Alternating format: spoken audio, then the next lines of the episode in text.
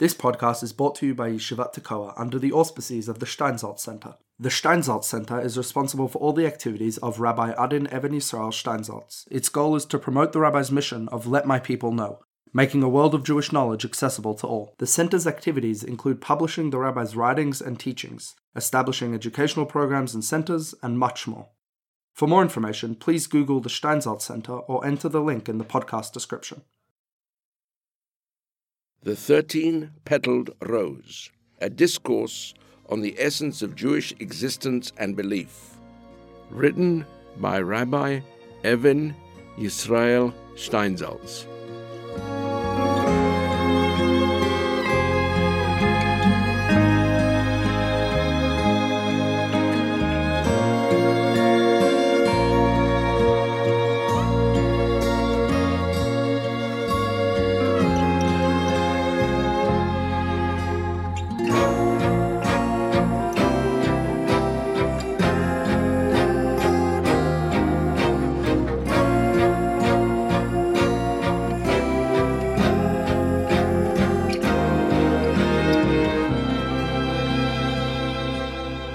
Chapter 9 The Search for Oneself.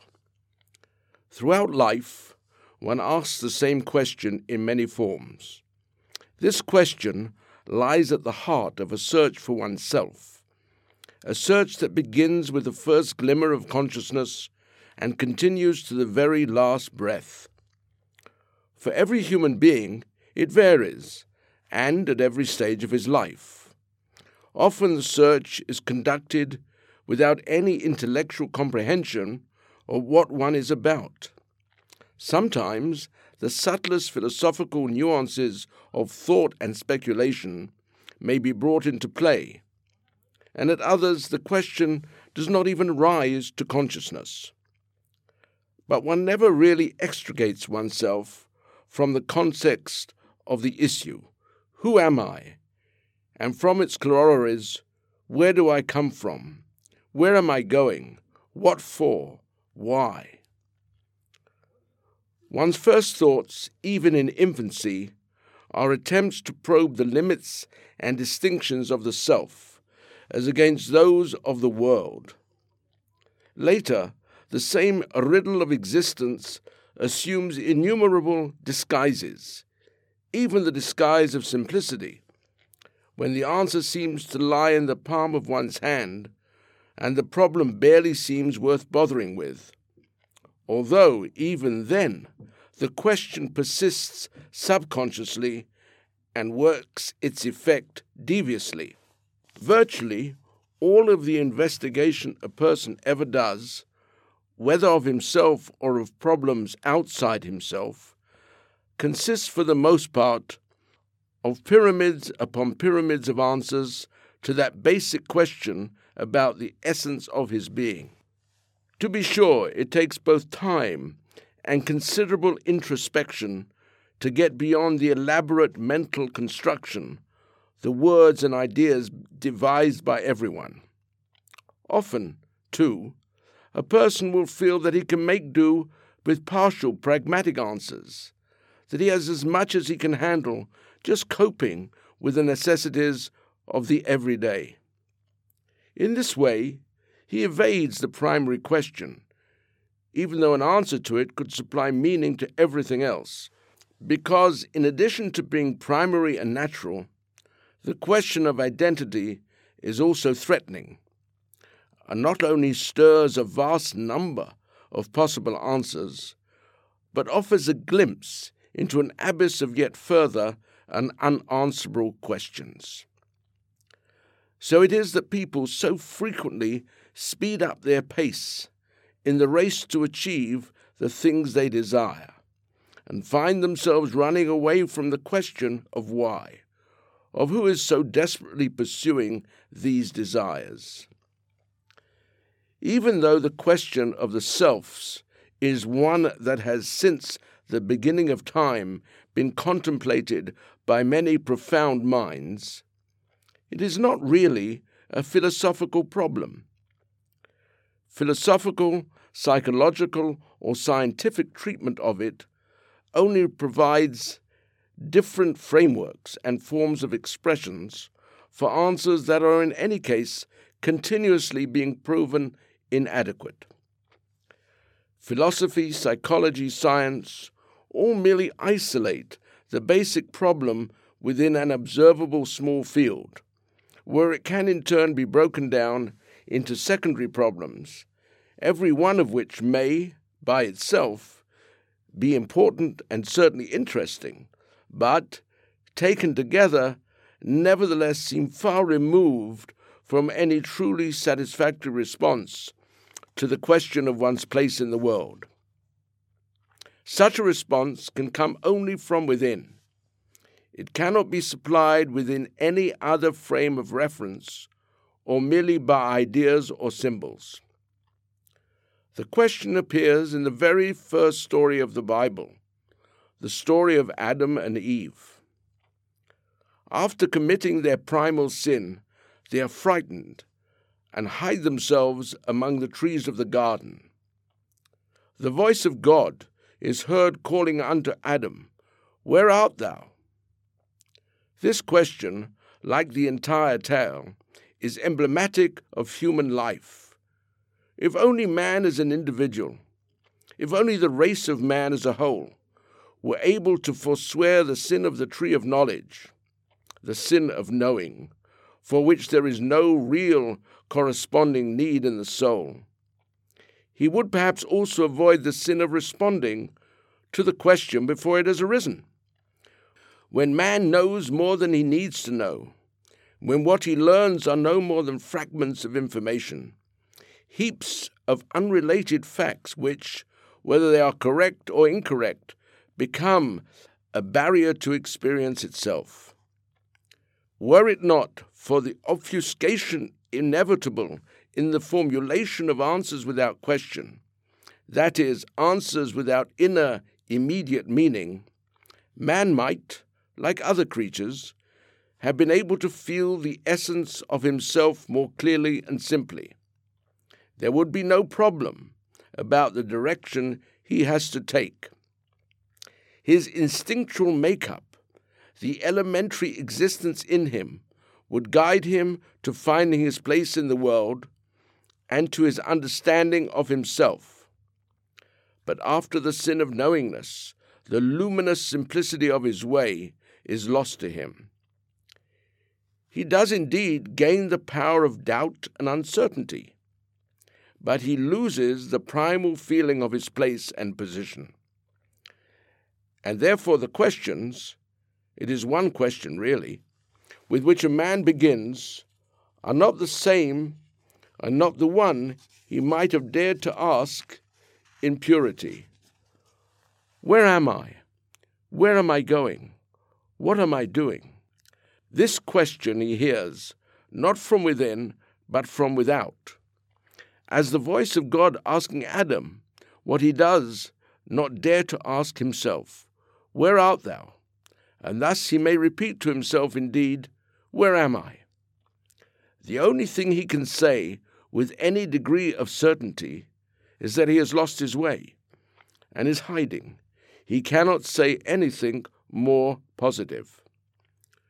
The point is that the consequence of sin whether experienced directly or indirectly in the guise of open or repressed guilt feelings, is that man hides himself from God, that the place he happens to be is a hiding place, and in order for him to move at all, he has to hear the question, Where? Where are you? The voice in the garden is still reverberating throughout the world, and it is still heard not always openly or in full consciousness, but nevertheless still heard in one way or another in a person's soul. Even when one is totally ignorant of the fact that the voice is the voice of God, one can nevertheless frequently hear what it says Where are you? Where am I? The question can be invoked in full consciousness, and, on the other hand, can also come to a person not only when he is hiding from God, but even when he does not know that he is hiding from him. The question can present itself to someone hopelessly, without aim or purpose, just as it can haunt someone who imagines that everything is clear and understandable to him. To anyone, at any time, whatever the question may be flung, where are you? What is more, in being aware that the question is asked of one, there is still deeper significance, so inwardly subtle that not everyone discerns it. The person really listening to the question, or to life's echo of it, may, in his attentiveness and in his reflection on what he hears, be able to discern not only the elemental issue, but even the voice of the one asking the question. In other words, this question about where I am in my world is outwardly one that a person can ask of himself, but inwardly it is the voice of God speaking to man, to man who has lost his way. And the moment a person reaches this awareness, he can grasp something which, with all the pain of the question, with all the fearful terror and awe of an encounter with God, leads to that which is larger and more glorious.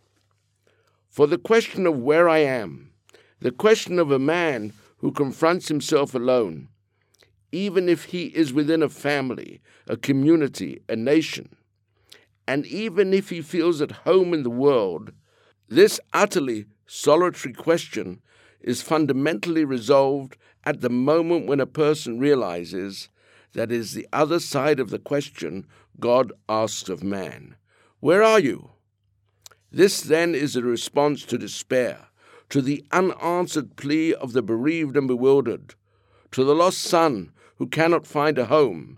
It is the other voice asking the very same question. The search for the self, in other words, the search for the essence, the inwardness, and the way of the soul, stems from the recognition that one is alone in the world. When a man stands suddenly alone in the world, when everything seems to be addressed only to him, then there is no aspect of reality that does not challenge him. He has to relate to this person or that situation. He has to judge and resolve all the problems of the world with himself at its center. It would appear that the real agony begins when one's horizons in this world expand, as one rises from one level to another, and as one's intellect and imagination encompass more of the domain of the human. With external reality pressing heavily on man, the physical, the philosophical, the psychological questions only intensify the urgency of the basic question of the self. Man may thus deepen his inner essence in his solitariness, making it something quite separate and special, adding new powers and talents, new ways of seeing things, sometimes also a deepening of thought, and sometimes nobility of spirit. And yet, very often it seems that the basic point, the self, is untouched, even though the more a person grows, the more the problem of the self should also grow. So it is that a certain depth is added to the solitary person. He finds a whole world of inner treasures and spiritual powers. These can occupy the mind and give one the feeling of connection with things, even if only for a time. But ultimately, the things that such a person attempts to cling to as moorings as fixed points are over and over again revealed as delusory. It is not that real points do not exist in the world, but rather that they are not permanent. A man cannot build on them and relate to them as something fixed and definite, because in the long run, all these points, both in external space and in his interior depths, only refer in turn to one focal point, to that very self which has no anchor at all. The seeker is caught in a paradox. He is dismayed to learn that the resolution of the search for the self is not to be found by going into the self, that the center of the soul is to be found not in the soul, but outside of it, that the center of gravity of existence is outside of existence. He may, to be sure, experience a glimmer of hope when he discovers that the focal point of individual existence can be found in existence as a whole. This discovery will bring him to what is stated in Psalm 73 My flesh and my heart faileth, but God is the strength of my heart and my portion forever. He becomes aware, in other words, that the center of being is in God and not in man. Only the point to be found at the center of the absolute provide the basis for a meaningful answer to the question that appears at first to be so very simple and so very distant from the search for the absolute. A person may therefore stray as far as possible, infinitely far, from God, and there he can find the source of his deepest self, the point of the meaning of his soul. He orients himself on the map of his world and is startled and pained to learn that he is not necessarily its center, but recognizing that he is part of a larger existence that does go to the heart of the world, he can begin to take the path to this existence.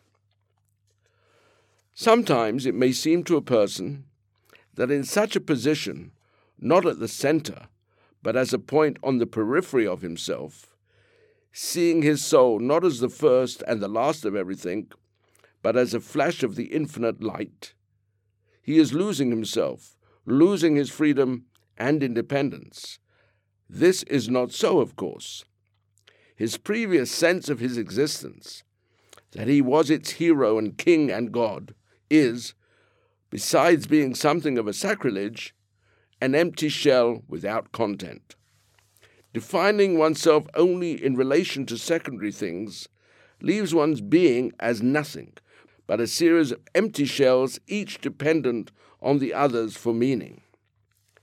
Thus, a man is defined as this one's friend, that one's son, the father of another, the one occupied with this or that, the one who thinks this or that, someone engaged with certain problems, and all these are only shadow relationships that leave him a faceless, empty figure trying to clothe himself with some visible individuation.